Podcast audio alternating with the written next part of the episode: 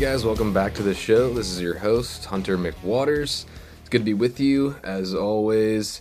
And uh, this week, uh, I got a chance to catch up with Cody Rich from the Rich Outdoors podcast.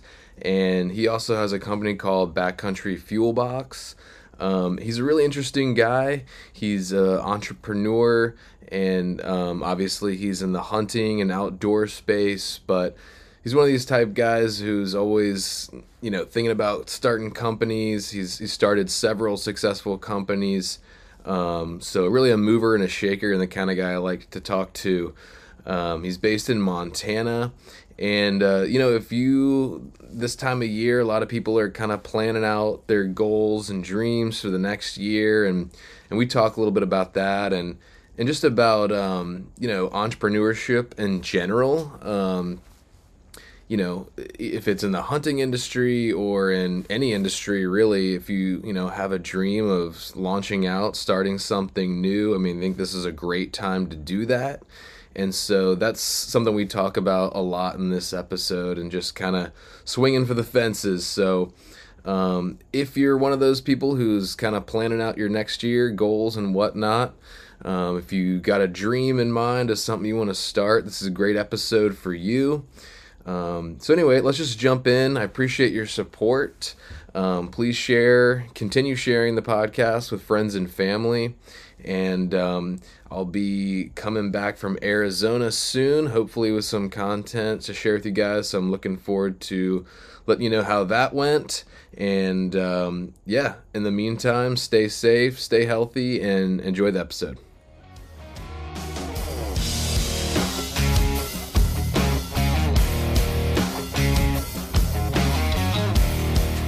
All right, so I'm here with my guest today, Cody Rich. How you doing, man?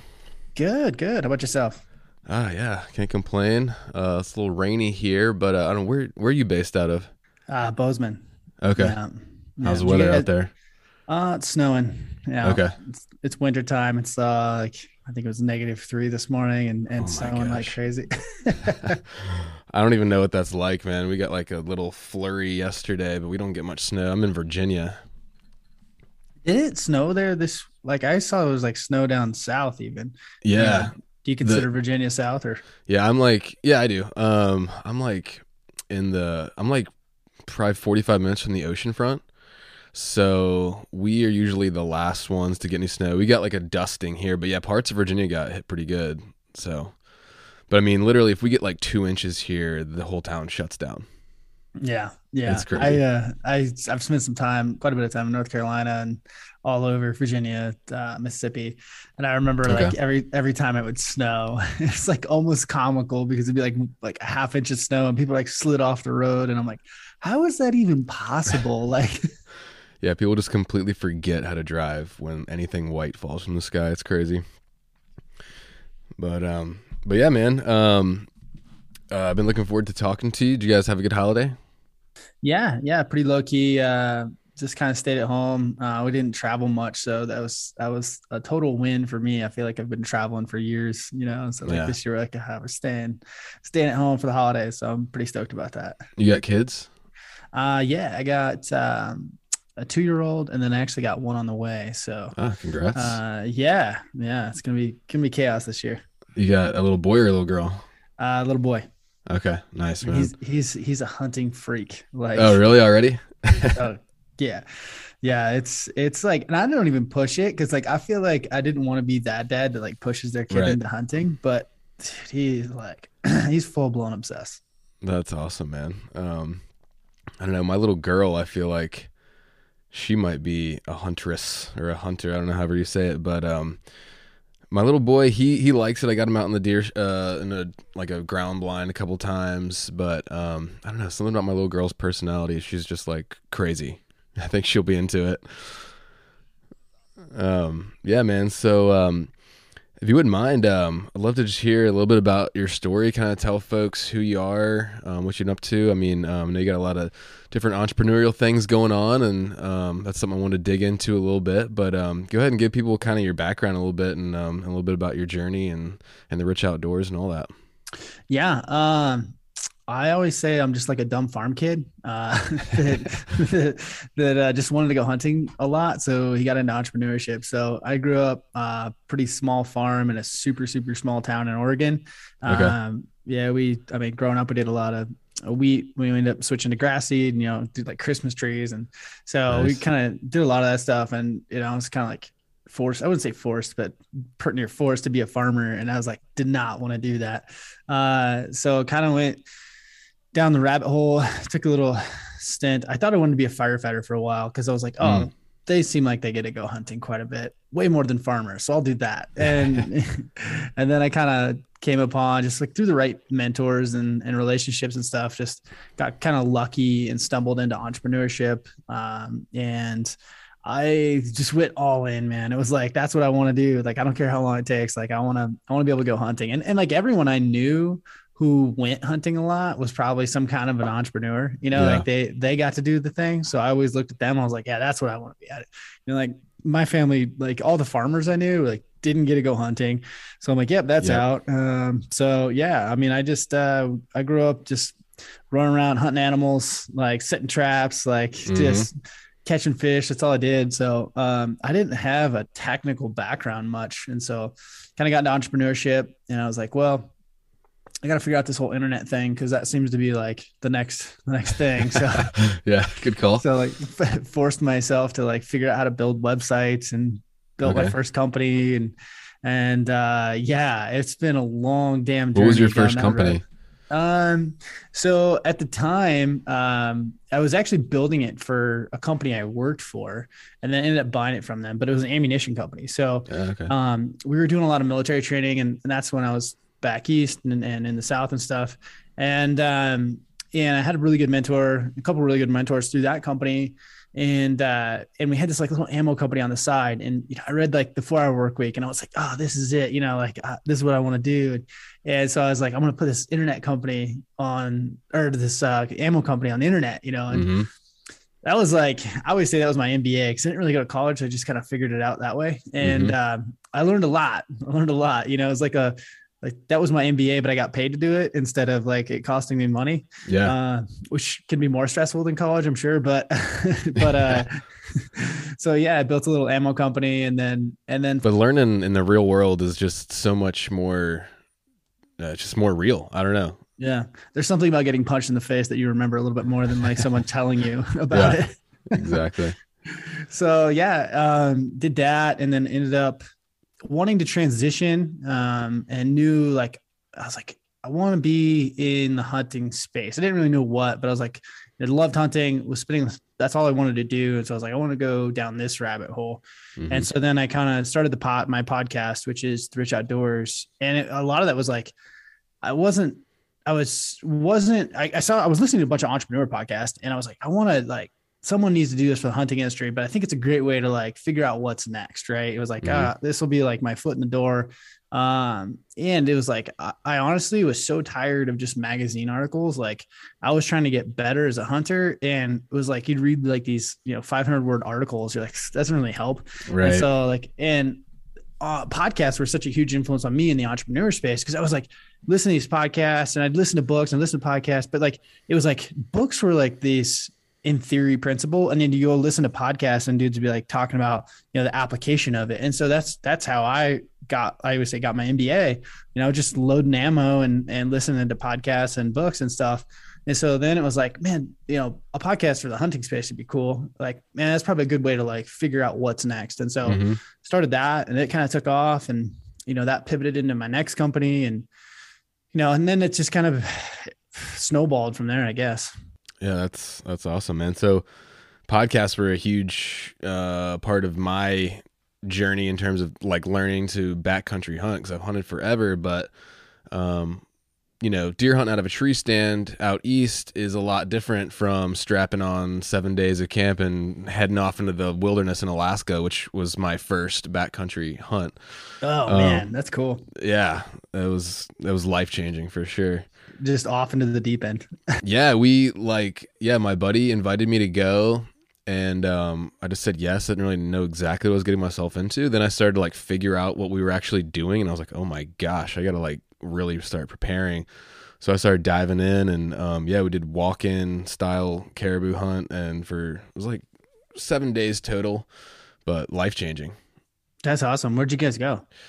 Um, we went to a controlled use area between, without getting too specific, between um, Chicken and Eagle. Okay. Do you know that area?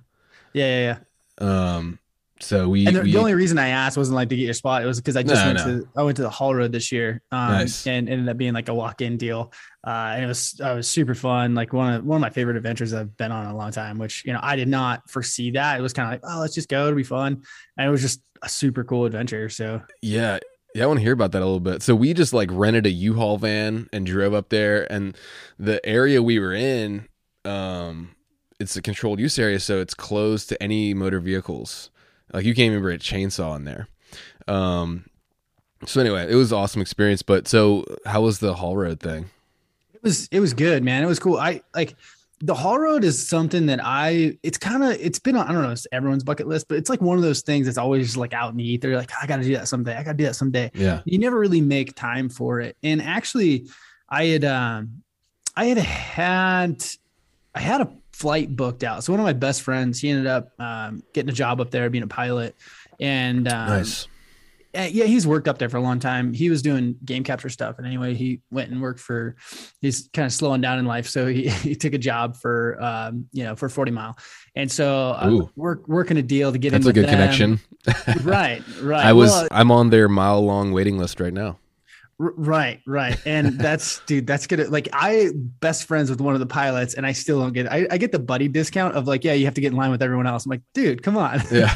The, Seriously. the the only up I had is that I um I basically told the owner that I was gonna be in his hangar sweeping the floor until I got a ride out. Uh, and that was kind of like it was still like kind of up in the air, but I was like, well, I'll just be there. And I was going out solo and they didn't really want to take me solo, but I was like, I like they kind of they know me, so it was fine but it was like I had this flight and anyway I we went to the Pope and Young show and one of my really good buddies was there and he just moved up to Alaska which was kind of a last minute thing for him. He just like decided you know screw it, I'm moving to Alaska to get my residency. Nice.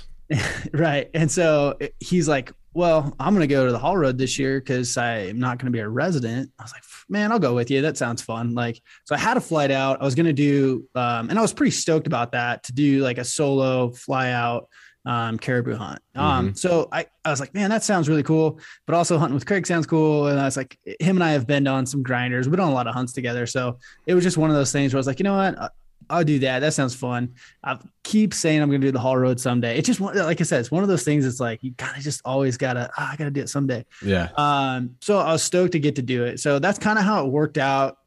As you know, one of the the only expenses to a caribou hunt is like the vehicle rental. Oh, yeah. Uh, you know, like the, you know, tax nothing, and and pretty much unless you're either going to fly out and spend three four grand to fly out, or you're gonna you know spend that on a vehicle. yeah. Yes. Pretty much about the same. Yeah. Yeah. That's why we did a U-Haul. It was considerably cheaper, but I don't know if you'd want to take a U-Haul up to the, up the Haul Road. I'm not sure.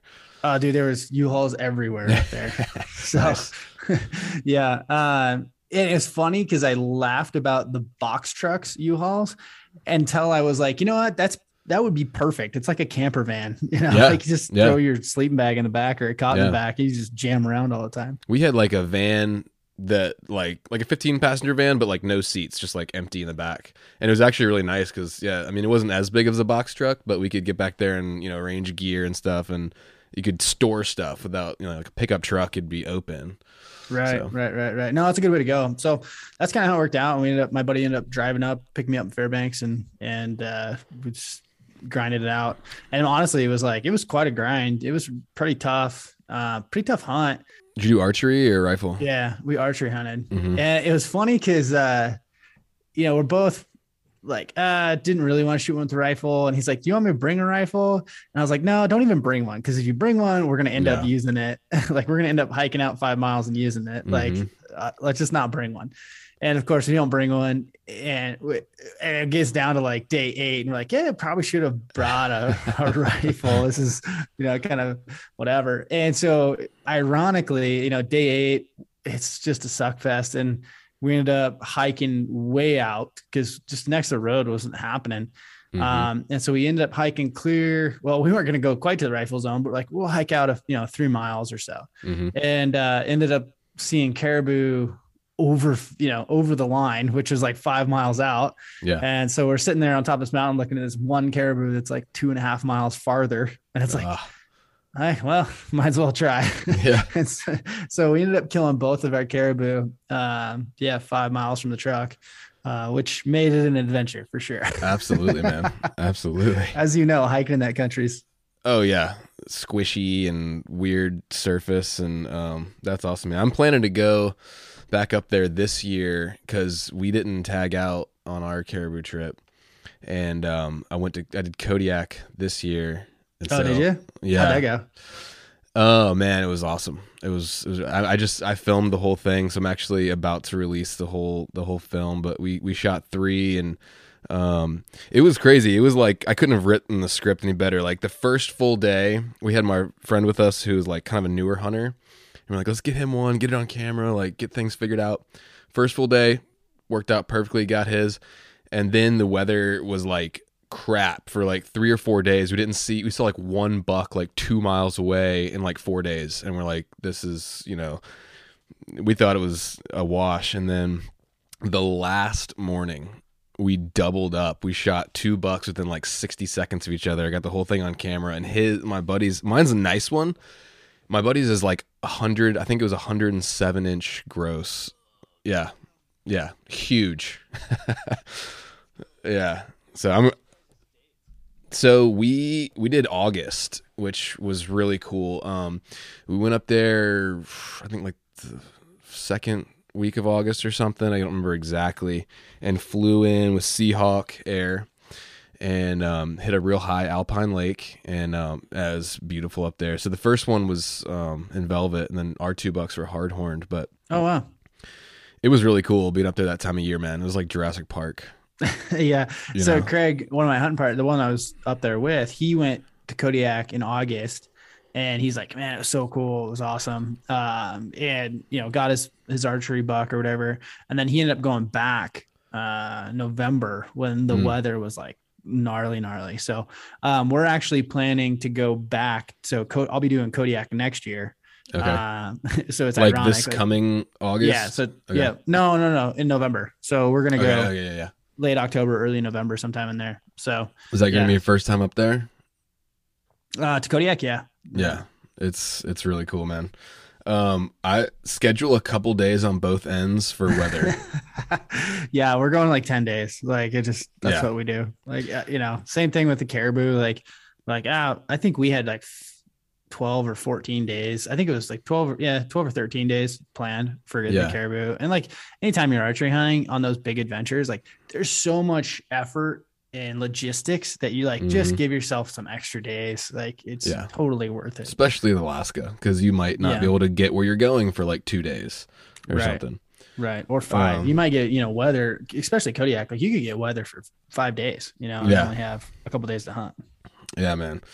So that's awesome. Um, are who did you say you are you doing a boat? Are you flying it? Would you guys figure that out yet? Or I haven't figured it out yet. Um, Craig did the did the boat thing, and it was funny because I had another buddy that did the boat and loved it. Craig Yeah. did the boat, hated it. Um, so I, I we haven't worked out the details. I he, he doesn't want to do boat, which I get because it kind of it kills the last hour of yeah, daylight. So I guess you know it just all depends on what you're looking for out of the hunt. Um, for sure. if you're like going with buddies and you're like, oh, just the boat experience, I think they're just two different trips, you know? And so it's like, you know, you got to figure out what you want out of the trip. Like tent camping is going to suck. Like it's going to be miserable. Um, In November, yeah, yeah. probably. Uh, Unless you got like a wall tent and like a stove and all that, then it'd be fun. But since we were going in August, we didn't want to deal with the extra variable of like sea conditions. And I just like, I just like the idea of being out there and in it for like six days, not like going back and hiking back. Because especially in August, I mean, they're way up. I mean, they're way up there. It would have been like a, you know, it would have been several, probably two thousand ish ascent and descent every day. So we decided to, to fly up, and it was awesome. yeah. No, yeah. Kind of, it just depends on what hunt you want. But yeah, I think we're going to, I imagine we'll probably tent camp, um, try to get some remote flying, you know, I would like to go and like hit some of these like little. I would like to take either um, you know like a small jet or a small um, little raft with a motor and try to get up some of these you know drainages and stuff to get some remote stuff. Um, but we'll see. Yeah, that'd be cool, man. So you mentioned you were trying to do a solo thing. Do you like? Are you a big time solo guy or? Um. Yeah, like I think for most of my life I've been a solo hunter, and Okay. I, it wasn't necessarily out of choice. It was always just like necessity? mostly necessity. Like I was an entrepreneur, so I had a lot of time off, and like none of my buddies could ever, so they'd Yeah. always be working. So it just ended up like I would go by myself. It just seemed easier, Yeah. um, and that's kind of how it started. But honestly, then I I became a solo hunter just because it was like I, I really enjoyed having it all on myself and like all the Mm. decisions on me um not second guessing anything i do feel like personally like if i'm with someone i tend to become the guide or i tend to be like uh Yeah. they probably don't want to climb this 3000 foot hill you know like it's Yeah. let's maybe not do that and so it's just always been like uh, i'll just go by myself i tend to make better decisions Yeah. I think every once in a while you come across someone like my buddy Craig and I. Um, we hunt really well together because we're always thinking the same thing, and I don't have any reservation about like going somewhere where he's not going to want to go. Generally speaking, it's actually worse because we'll go farther because no one's smart enough to say this is a bad idea, and then I can Yeah. like, yeah, it's a great idea. so I think you know it just depends. Um, I I don't know that there's like a best answer. Yeah. Uh, like, you know, because people have asked me, like, oh, do you think you're more successful because you're solo? I- I mean, it just depends on the right person, right? Like Yeah. if you if you met the right person or had the right hunting partner, I do think there's times where that's much better. Um, there's probably times where I gave up where if I had, you know, someone who wasn't going to give up, if Craig would have been with me, then I probably would have stayed another day or two, you know, Yeah. or something like those. Um, so uh, there's a lot of variables there, but man, having the perfect hunting partner is It's tough. I think it's crucial and it's tough. Um, but tough it, you to know, find, but very Right. important.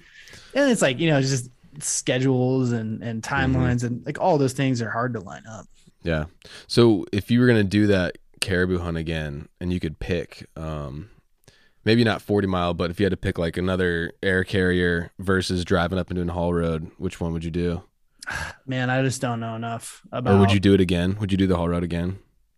I'd do the haul road again for sure. It was a fun hunt. Was it crazy up there? Lots of people, or was it not too bad? There's a lot of there's a lot of people. I I was telling Craig like I equate it to like an eastern Montana antelope hunt where Okay. like everyone's driving around and trying to road hunt and like it can feel chaotic and abs- like just like oh this is ridiculous I don't enjoy it but at the same time nobody is like really doing any damage so Yeah. you get frustrated by the amount of people you're seeing which which is crazy when you think about like how far away from civilization you are yeah, and you're like, damn people.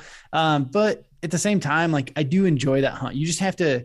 There's such different experiences, right? Like you, if you really want like the Alaska trip, like go Mhm. fly out and Yeah. be remote and be isolated.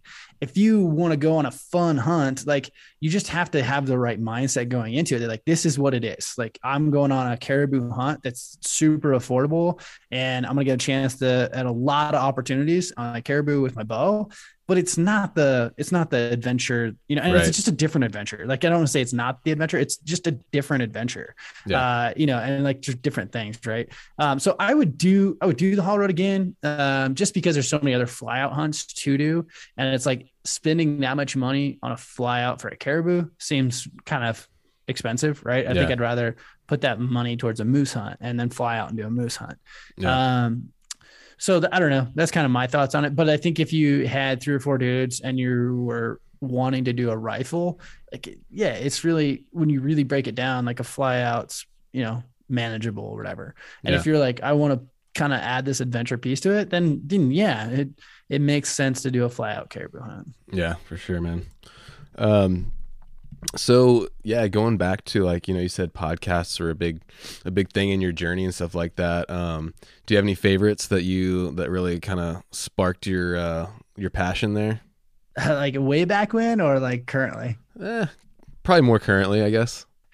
Um, that's a good question. Uh, I there's one I like. There's probably one or two I listen to. I've been like, it, I go in kicks, right? So I don't even listen to hardly any hunting podcast, mainly because I just do it, right? Right. um, but you know, I'm listening to more entrepreneur podcasts these days. I listen to My First Million quite a bit. Um, I listen to some of these the crypto tales, like some into crypto and stuff. So Yeah. like listen to a lot of the crypto stuff, just trying to keep up with what's new or whatever. Mhm. Uh, but yeah, I man, I don't even hardly listen to any hunting podcasts. Like there'll be a few, like maybe I'll, I'll listen to Rogan too Yeah. every now and then, but that's about it. Yeah, I saw you posted on your story about that. Um, I haven't listened to that one yet, but I listened to the Peter McCullough one. That was pretty pretty gnarly. Yeah, this new one's like it's it's crazy, man. Even more crazy. yeah, I think it's more crazy. I think you're like, I don't know. It's just it's like all the pieces seem to be coming together. Like Yeah. I, I don't know about you, but like for a long time I was like, man, something's not right. Like something's weird. Oh yeah. and then From the like, beginning, I thought it was weird. and then the McCall comes out and you're like, yeah, okay, this is making sense. And I feel like now like, you're gonna see more and more. And I feel like we're right on the tipping point of like everyone being like, okay, something's not right. Yeah. Like something's goofy here. and people are getting So- fed up too. Um, Right. So yeah, and the cool thing about podcasts too is it's like you know you talked about being an entrepreneur, and that's one of the kind of the it's a blessing and a curse. But you you know, and I'm myself just kind of starting off on a. I've been doing the podcast for about a year, but this year I'm actually going full time into the podcast and filmmaking. And you, um, man. yeah, so it's you know you have those moments of this is awesome. I'm gonna do this. Like nothing can stop me. And you have those moments of like, what am I doing? Like there's no way I can make this happen. you know what I mean? Right. Like walking that knife edge between faith and fear. Um, but uh, but the cool thing about podcasts is I have bad and- news. That never gets better. Nah, that's okay. I mean, I think if you're not walking that knife edge, I think you're supposed to be on that knife edge. Honestly, like life should require some degree of faith. You know what I'm saying? Oh, 100%. 100%. And like that's, you know, people say that about imposter syndrome. Like you like you know, imposter syndrome is is a very real thing. And I think we all struggle with it. Like dude, when I started a podcast, I had no business talking about hunting podcasts. Like I, Yeah. I, I that's how I felt. You know, I'm like, I don't know a thing. I'm like, I'll just interview other people, right? Right. and I, it it took me more than a year to be to accept the fact that like I am I don't you don't have to be the top before you can talk. You Absolutely. or I am ahead of some people and far below others. Like it's no different than we were just talking about Rogan. So Rogan, you know, is he the expert on this thing? No, he's just asking questions. But Mhm. is he an expert? Is he above other people, say in jujitsu or whatever? Like you don't have to be at the top. And I think we all have like imposter syndrome to be like, I have no business saying my opinion, right? yeah. Um, and it was like that for me with elk hunting. I literally got into podcasts to figure out more about elk hunting, not to Mhm. teach people. But what I found is like there was a ton of people that were like just starting out or coming up that were like, actually, you know way more than I do, and I can't get any information out of anybody. So like, can you just Yeah. tell me? And I'm like, well, here's what I know, you know, like, and that's yeah. that's all you can do, uh, uh, man. But like, I don't know that that ever goes away. No, that's good. It's almost like um, it's almost like modern art. Like someone like looks and is like, oh, I could do that. But it's like, yeah, but did you? right, right. But did you? Yeah, and that's the same thing with me too. I mean, and I was I've been very upfront from the beginning. Like I'm, you know, I don't claim to be an expert. I don't claim to be, you know, like a badass hunter. I'm just like I'm just me. I'm doing this, and I mean, I'm from Virginia, so it's been a learning curve for sure. But um, it's been awesome, man. And, and the thing about podcasts and like doing podcasts, um, whether you're listening or even creating them, it's kind of like you can um, you know they say you're the sum of the five people you hang out with most.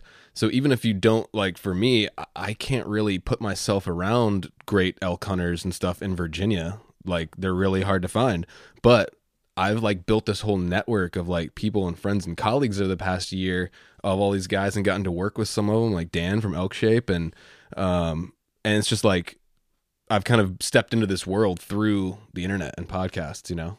No, which is great. And that's, I mean, that's no different than anything like whether it's entrepreneurship or hunting or whatever. Is like that's one of the cool things about internet, internet companies, whatever, is like, you know, you can change the seven people you're surrounded by mm-hmm. X fold like Yeah. instantly because now you're like, okay, I'm surrounded by this person, this person, this person. Is it completely healthy? No, you should probably have like actual real friends, but, but Yeah. at the same time, but at the same time, like, you know, that's what pushes you, motivates you, or like inspires you to kind of just keep working towards it. Right. Um, Yeah. because I was that way. Like, I, you know, for a long time, I was from a podunk town in Oregon and thought I never really liked the idea that you had to move to somewhere um, to be a part of that or whatever. Mm-hmm. And in the entrepreneur community, when I was, you know, it's just starting out, And everyone's like, "Oh, you got to move to Silicon Valley, get you know, to be in startup land or whatever. You got to surround yourself by it." And I was like, "No, I don't think you do." And there is some truth in both, right? Like to some degree, um, you can surround yourself. I made it into the hunting industry without moving to Bozeman. That was kind of serendipitous. And actually, we didn't even move here for me. It was kind of my wife. Um, and so it was like I was still able to to be a part of it and surround myself by these people just via the podcast, right? And those relationships. Mm-hmm. Now, if you physically surround yourself by those people too, I think it's like another level. But I, I think you can do either. I think 100% you can you can that's the cool thing about today is like you can grow an industry around whatever you're into because Yeah. there's someone like you. And the other thing about that is like you know from your perspective to say okay there's a million other hunting podcasts. Why would someone listen to me? I Mhm. i've said the same thing about entrepreneurship. Like you know we're i'm working on this entrepreneurship course thing. And for the longest time i was like there's so many entrepreneurship people conversations courses all these things. Like why would anybody talk to me but then you realize that like there's enough people that would rather hear it from me than Mhm. someone else because there's always going to be a subset of people that are that are like you right Yeah. so if i say like i'm entrepreneurship for dumb rednecks then you know there's a bunch of dumb rednecks that are like oh that guy speaks my language you know and like he may not resonate with someone from silicon valley from austin who isn't even talking about the same stuff right Yeah. and so like people will resonate with you. Like there's plenty of people from the East Coast who are probably more like you. They'd rather listen to your experiences about hunting than mine being from the left coast, right? Yeah. And it's, you know, it's kind of you can look at it like, oh, you know, I don't live out in wherever or I'm not in Silicon Valley or I'm not in Montana or whatever. And you can look at it as a negative thing or you can like try to flip it into an asset and be like, okay, well, what makes me unique coming from an outsider's perspective, you know, like what 100%. unique voice can I have that these guys don't have because they grew up with an elk call in their mouth. You know what I'm saying? Right. Right. So it's a it's a balance, but um, you just got to learn to look at things positively and see how you can make it an asset, not a liability. And I think it's easy to um, try to become the people who are in front of you. I think it's just whether it's entrepreneurship or hunting, like business oriented, whatever you want to call it. It's easy to say. I'll, I'll use the example here in Bozeman, right? Like, so it's easy for me to look at Randy or Steve and be like, "Oh, that's what success is," and then try to like move towards that because that seems like the only goal I can see Mm-hmm. we're really bad at that as humans is like not being uniquely us and that's hard because we feel like this imposter syndrome right so for Yeah. you you know it's easy to look at people and be like you just start to migrate towards that because you're like oh that's what success is. Like that's the route i'm supposed to go. Whereas you know the reality of the situation is like you should be and and really take pride in like the unique characteristics that are you right? And like Yeah. so what makes you and that makes you different. You know i struggle with that because like as i got in the industry it was like okay what is success? And i already had my own version of success but i would look at other people and be like oh they're doing this. I should do that. Like no no no no no no no. Wait back up. Like i'm Yeah. not trying to get to where they are right? Right. so you have to keep that in check and be like um, okay what do i want? What do i want to do? Where do i want to go? Um, and so that's like you know i'd say a year ago it was like for me it was like dude i'm an entrepreneur and i'm a hunter. Like i don't know which one is even has the priority. So i don't want to go down the the rabbit hole of creating hunting content. Like that's not what i want to do.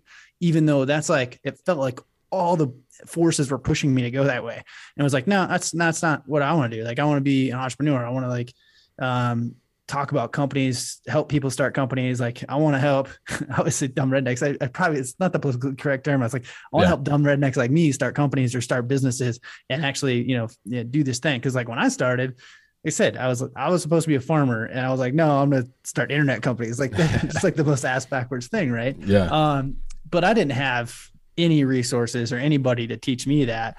Similar to like the hunting thing, it was just kind of like figure it out, figure it out, figure it out. And so now I kind of like have this like, okay, that's who I want to be is uniquely that person, that me, right? Yeah. I think everyone needs to find that. I think it's tougher than it's easier said than done. Um, for a lot of people, it's like you don't really know who you are for a long time. You're just trying to feel all this out. Like you Mhm. dabbling in stuff, right? Um, and so like it takes a while to really iron that out. Yeah. Yeah. And there's also that tension too. Right? I think I heard you on a podcast talking about it with somebody of like, like for me, you know, I, I've been working on business plan and stuff like that. And, you know, the, my mentor that I've been working with this on this business plan with, he comes from the traditional, I guess, business world where it's like they want to see like, okay, this is how I'm gonna make my revenue like in this much time, this amount per every unit, Right. whatever. And it's like I have this sense is like, dude, I don't exactly know how I'm gonna get where I need to go, but I just like have faith. I just think if I just like do this and keep grinding, Right. it's gonna work out. But like I don't know, it's it's a weird tension to like not be able to explain. People are like, so where's your revenue gonna come from? And I'm like, I have an idea, I don't know exactly, and things might evolve. I don't know. Does that sound like a scary place or like a normal place to you? Uh, it's- it's 100% normal. I'm laughing uh, because, like, in in my in my course, so I'm, I'm working on this course. We we taught it. Um, I taught it to 25 people as like a trial run, and now I'm kind of rewriting, revamping a little bit. But one of my one of my like portions of that is that uh, business plans are bullshit. Like they're BS, right? and so I one of my mentors was uh, we, we struggled, and I told the story of like I had this idea of building an internet company, and that was completely at odds with everything my mentor, who owned the company, had built. You know, he'd built multiple companies, made millions and millions, but nothing to do with internet companies. And so when I was like, "This is the way I want to," you know, this is what we're doing. This is the future. Mhm. It was okay until like a- point, and then we started like butting heads, and it was like, "No, you need to do this." I was like. No, man. Like, like I'm, I'm pretty confident in this. Like, Yeah. not that confident, but I'm pretty confident. And so this was like, I reached this point with this mentor where he decided he's like, I don't want this to ruin our relationship. Why don't you buy it? And it was Mm. like, okay, now I'm all in. But it was like that point where my I had cro- I don't know if I'd surpassed. In some ways, I'd surpassed that mentor. In some in other ways, not right. But like it was just a different era. If you built a company in the 80s, like I had a mentor that built an, uh, a bullet company, and he was kind of partners in this company and this is a different one but he was like no man like you got to go to trade shows you got to do this i'm like man trade shows are dead like this is it. You got to be internet. Like that's and you know he was all about dealers getting dealers you know getting into cabela's and those things. And it was like no like Yeah. I, this is not the route i want to go. And this is the route i want to go. And it was just very different. And sometimes you get to that point right? And like everyone everyone has their own experiences. You'll get mentors that are like no this is how you build a business. No that's how you built your business. Right. um, and so I always say, I say that business plans are bullshit. It's not entirely true. Y- y- they're this weird thing that you you need to impress banks or investors and things like that, Yeah. right? Um, and they're they're okay to have, but they are bullshit because it lines you out in a path that's not correct, right? Or it Yeah. sticks you in a rut that you're like, this is where I'm going but Right. people fail to like make adjustments right and i think pivoting is far more important than being able to have this like ideal plan of you know your rev streams for the next five years right like Yeah. There's a fine balance between being able to pivot and being able to like stick the path right? And Yeah. this, you know it's like where do you hold them and fold them right? Take it to a hunting analogy like we're in a spot we hiked in five miles like do we bail on this spot or we keep grinding it out right? And some guys will stick there and grind it out and never see a damn thing for five days because they're pot committed to that spot. Mm-hmm. They put all this effort into doing this thing.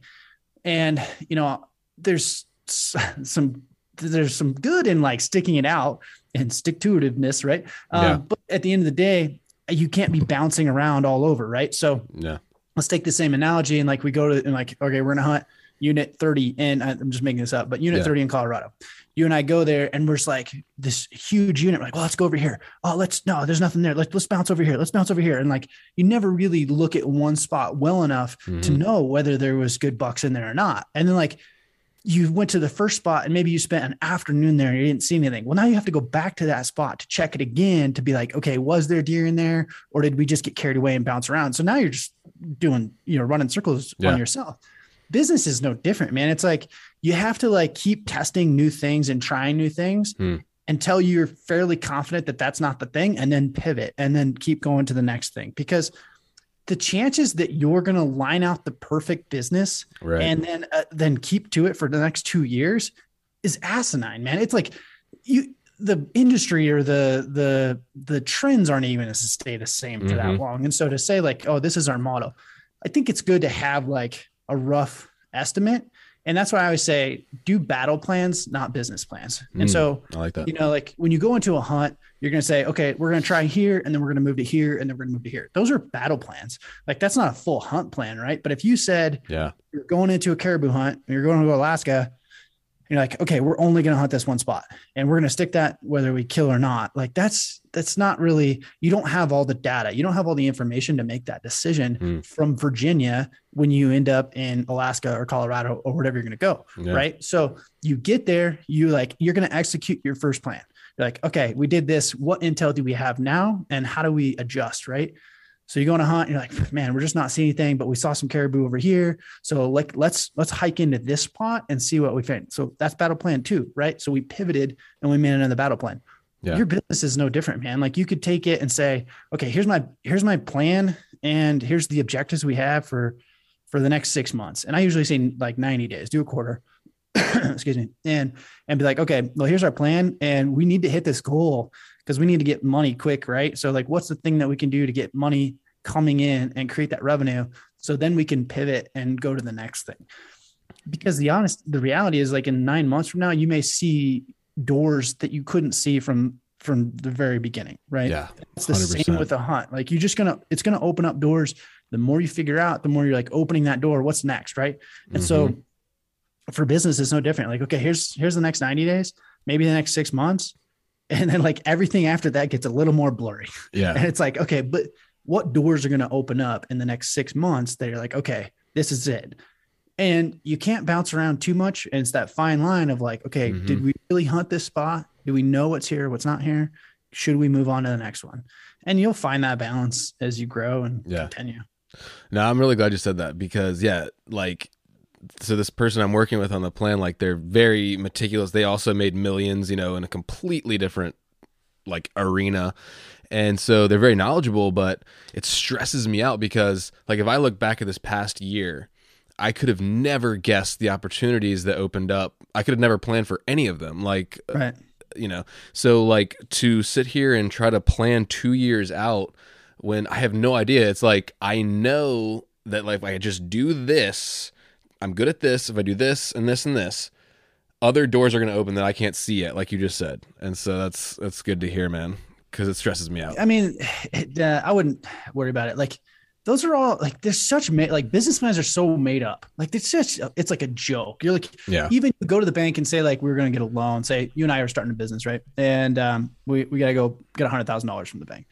Uh, so we like put together this business plan. There's such made up numbers that we don't Yeah. have a clue, man. Like it's just For like sure. okay, they're they're good rough estimates. Uh, but at the end of the day, like you said, I they're be I don't want to say they're completely BS because there is some truth to like having a map, knowing where you're going, what Mhm. the end goal is. I'm really big believer in like starting with the end in mind. Um, like if uh, if you came to me and you're like, hey, I'm thinking about starting this business.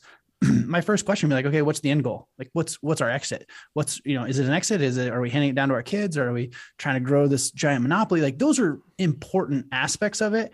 But to say like, here's our business plan, can oftentimes give people like blinders and they like tend to go down like this is our business plan and so i think Yeah. it's just important to have shorter term battle plans um and have an end goal in mind so that's good i man. don't think like it's throwing it out the window and saying like throw all care to the wind and like we're just gonna start out and Wing see it. where we end up wing it Right. um but in some ways you're like you're like it's a slightly like controlled wing it Yeah. No, I like that. I like how you relate it to hunting too. It's so perfect because yeah, you you go in there with a loose plan and like kind of backups and a few options, but you can't hold on to any one thing too tightly. I mean, we saw that on my Alaska trip. We went to one area, sign everywhere, no animals, three days. Packed up and hit another spot, and we um you know saw animals and almost tagged out. But anyway, long story. But um But So the same is true for guys that you know go on a hunt and don't put the work in. Like, you know, they they'll go and be like, "Oh, I'll just figure it out," but then they Yeah. kind of run out of options and you know and whatnot. So it's good. I, don't want to say like, "Hey, just throw caution to the wind and wing it," because Right. when I go into a hunt, I'll have six, seven, eight, ten, whatever plans. Uh, I I have thought through contingency after contingency. Yeah. Um, and but I've also done enough of these like out of state hunts or adventure hunts to know that like Uh, no plan survives first contact. Like Oh, it's yeah. almost guaranteed that my first plan is going to fail. And it's like, okay, Yeah. now what? You know, like, okay, let's go to this. But but so much of my plans get altered by data on the ground. And like Yeah. that's just the way it is. Like I could have 10 plans. I promise you, you know, first contact's going to tell me more and I'll be able to like alter those plans as I go, but at least I have them. You know, I have backups before the failure. And like you have to you know, just keep working through each scenario and each thing with the data that you get. Yeah. Business is the same. And I, dude, that's what, like, I'm really big on like, to me, entrepreneurship and hunting are like, they go hand in hand because they're such, so similar to me. Um, and like, they're kind of my two passions, but like, it's easy for me to relate from one to the other. Um, and there's so many like crossovers for me. Yeah. Any other like um really good things that like areas where hunting has made you a better entrepreneur or like has uh like taught you something about entrepreneurship? Yeah, I always, I always, I used to say like uh, I went to school to be a firefighter, and then I became an, a firefighter via entrepreneurship because like you learn to put out fires. That's like your your job. My job Yeah. now is literally just putting out fires. Um, you know, trying to think of something off the top of my head. Uh, for hunting, I think the one thing for me that correlates the most between between hunting and entrepreneurship is like hunting allows me as an entrepreneur like it's hard to take breaks it's hard to take time off it's hard to take your Mhm. brain off of the, all of the like stress and the firefighting um, and thinking. But like hunting is this thing that gives me purpose and forces me to slow down and to think. And like it's almost like my reset. You know people say like fishing is my yoga. Like hunting's definitely my yoga but at the same time it forces me to do the the thinking right? It forces me away from being able to firefight to being like okay but let's think big picture. So there's a lot of things that i think tie well together is like being gone for for me like there's always been like a no work september. And it's like i became an entrepreneurship entrepreneur so i didn't have to work in september. Like Mm-hmm. I'm happy to work 68 hours a week, except for that one month. Like Yeah. that's my escape time. And I think those to me, like they just mesh so well together because like hunting forces me to be a better entrepreneur so I can leave. It forces me to do the right things, right? Yeah. But hunting forces me to take a break, slow down, you know, and get my mind right, keep and keep my priorities within the company, right? And so like it's easy when you're a firefighter in your company to be like, oh shit, gotta do this, gotta do this, gotta do this, and like all these things you gotta do, and like worrying about stuff. But when you're forced to take, you know, some time off, whether it's 10 days or a month, like forcing yourself to take 10 days is like sometimes you get a lot of perspective that way. And Yeah. so whether one makes me better at the other, probably, but more so, I think they're to me, they're just very like they're congruent. Yeah. Yeah. So even though business plans are BS, I feel like you are you are a goal kind of a, a long term goal kind of guy, aren't you? Yeah, I would Or say so. yeah, I mean not necessarily long term, but um but since it is kind of early January 2022 and people are kind of evaluating their goals and stuff like that, like do you have um and I've never been good at goal setting. Like I just I kind of live in the moment and um you know, I do it to some degree, but I could be better. But do you have any kind of like process that you go through like for setting goals or um and then also like what, you know, if you like if you'd like to, I'd love to hear some of your goals for 2022. Yeah. So I'm big on like dreamlining, um, which I differentiate from goal setting, and I'll explain. So dreamlining is like lining out what your future self looks like. Hmm. Um, I'm very big on like looking farther down the road than most people. So we use a long-term goals. Like I don't really have long-term goals. I have long-term dream lines, which is Hmm. like uh, to say that in five years, where would I be? Right. And so like I sit down and I say, well, in five years, um, just roughly speaking, it's like, okay, I want to be going on X amount of hunts per year. I want to, uh, you know, have X, Y, Z as far as properties. So for me, it's like, okay, I want to have three Airbnb uh, cabin type things. You know, I want to have um, my dream place, uh, which is, you know, I've always said is like 100 acres of river bottom in Montana.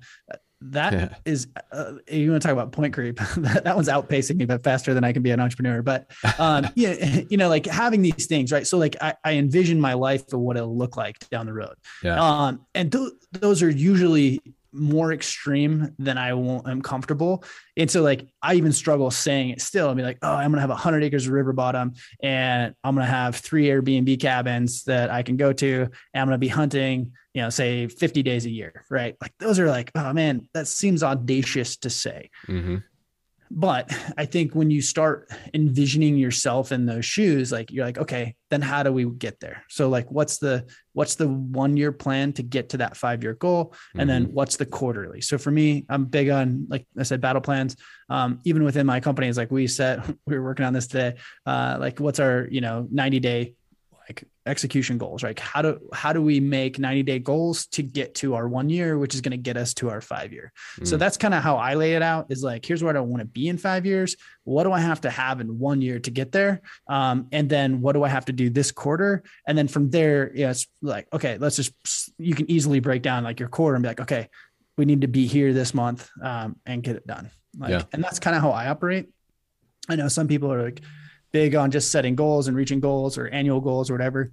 Uh, for me, it's more like where do I want to be, um, yeah. and then how do I do that. The other thing I like to do is like say your future self. Um, where does where's your target monthly income so hmm. you know like what does that need to be and I, this has a lot to do when you when you think about like w- from your perspective where you're at you're thinking about okay what are my business plans what are my rev streams like what are these things you have to think about like what is your dream life? And then what is your target monthly income? So like what's your end goal? Like to me it's like i don't need to make millions and millions of dollars. I really don't. Like i don't really care about money. It's more i would rather have say 10 or 15 thousand dollars a month in recurring revenue. So yeah. i'd rather have money coming in every single month that isn't tied to me or isn't t- or mostly isn't tied to me in a lot of ways.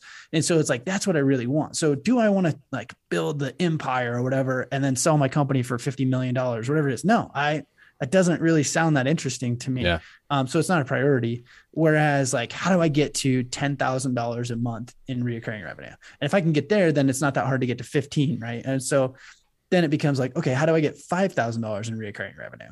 Mm. Um, and so as you think about it, like you personally, is like, okay, where do I want to be? Like, what's what's my dream line? Like, what's my dream life look like? You know, do my driving, you know, fancy cars, or is it just the fact that I get to go hunting all the time?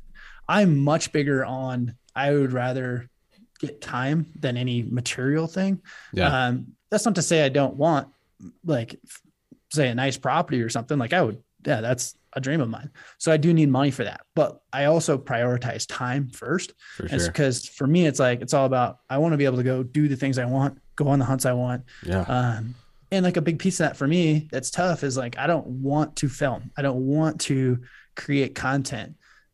It's a slippery slope for me. And I don't want to go down that rabbit hole. So, um, you know, I could look at someone like Randy who goes, let's say 15 hunts a year, but like there's a there's a cost to his 15 hunts a year and like there's a whole bunch of deliverables right mm-hmm. and and like for me it's like how do i get to 15 hunts a year and i'll go on them whether i want to or not and i don't have to do anything to get them so like right. that's that's just a different variation. And there's people that are like, man, I just love creating content. Like that's what they want to do. Like it's just not me. Um, yeah. And so like you just have to be fairly honest with yourself. Is like, what's your dream life look like?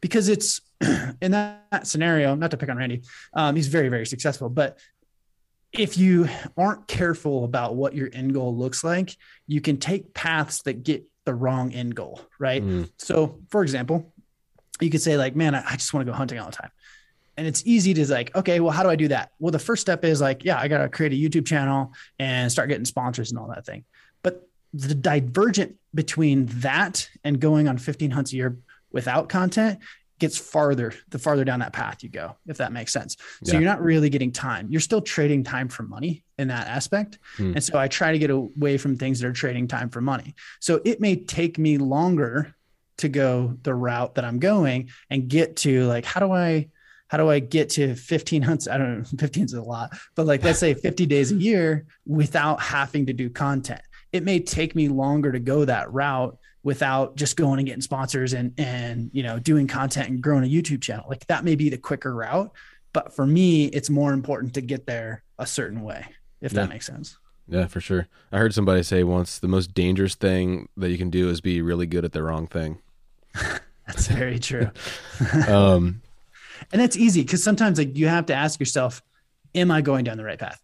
And Yeah. like if you don't know what the where where the where you want to be, how do you know if you're on the right path or the wrong path? sure. Um, gotta have a and, target. uh, yeah, you gotta have a target, and I think you're. It's hundred percent true. Is like, oftentimes, it's easier and quicker to go down the wrong path. Like Yeah. generally speaking, like it's always easier to be like, oh, if I just do this, that you know we're on the right path. And then the farther down that path you get, the harder it gets to go back. Yeah, for sure, man.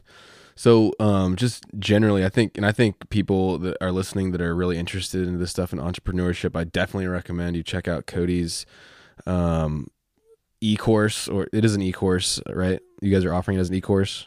Yeah, Yeah. it's gonna be uh launching here in the next I don't know, say 10 I'm just wrapping up filming and stuff. Sure.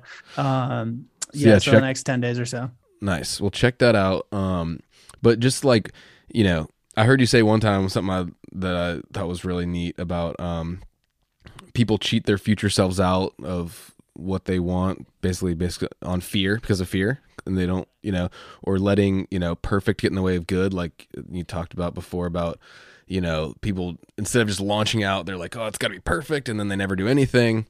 But I don't know, what would be like your biggest kind of if you had to give like boil it down to like one piece of advice for guys out there who might have a dream. It could be hunting related or it could be, I don't know, starting a plumbing business. Doesn't really matter. But like for guys that have that entrepreneurial dream, what's kind of like your biggest piece of advice you just drop out there in general?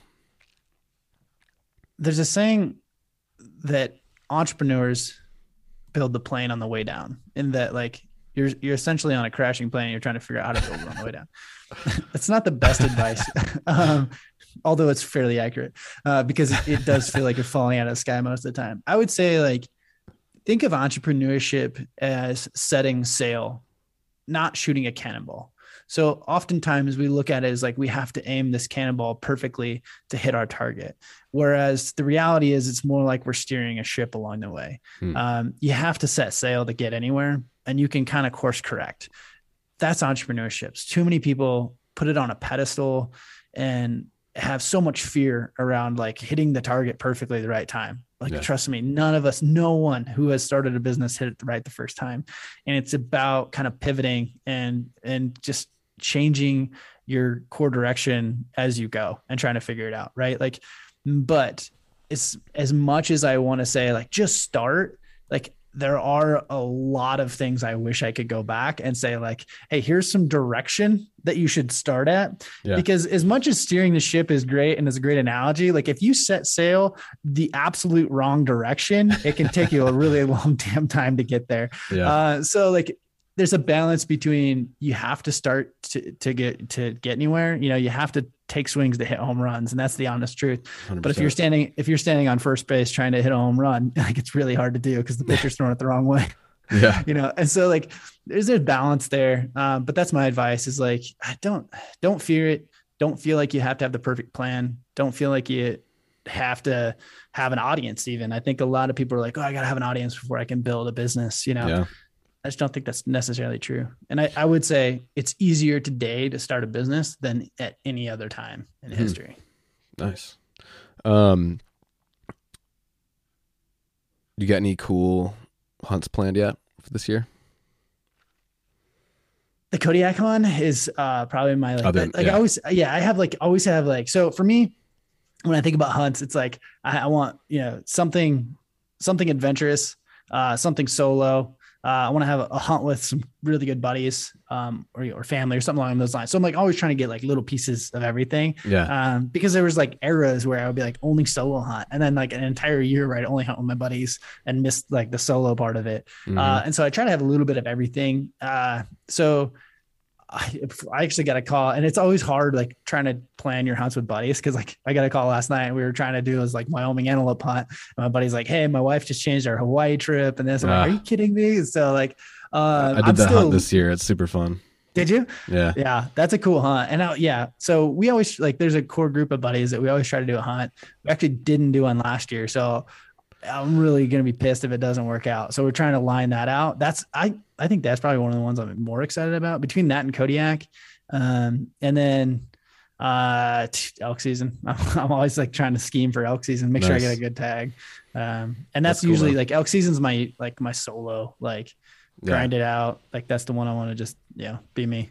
Cool, man. Yeah, that's that's funny. I did Kodiak and Wyoming antelope last year. That's kind of what you got coming up. That's awesome. You got an elk hunt plan this year? Um. Yes. Hold on one second. I'll show you something.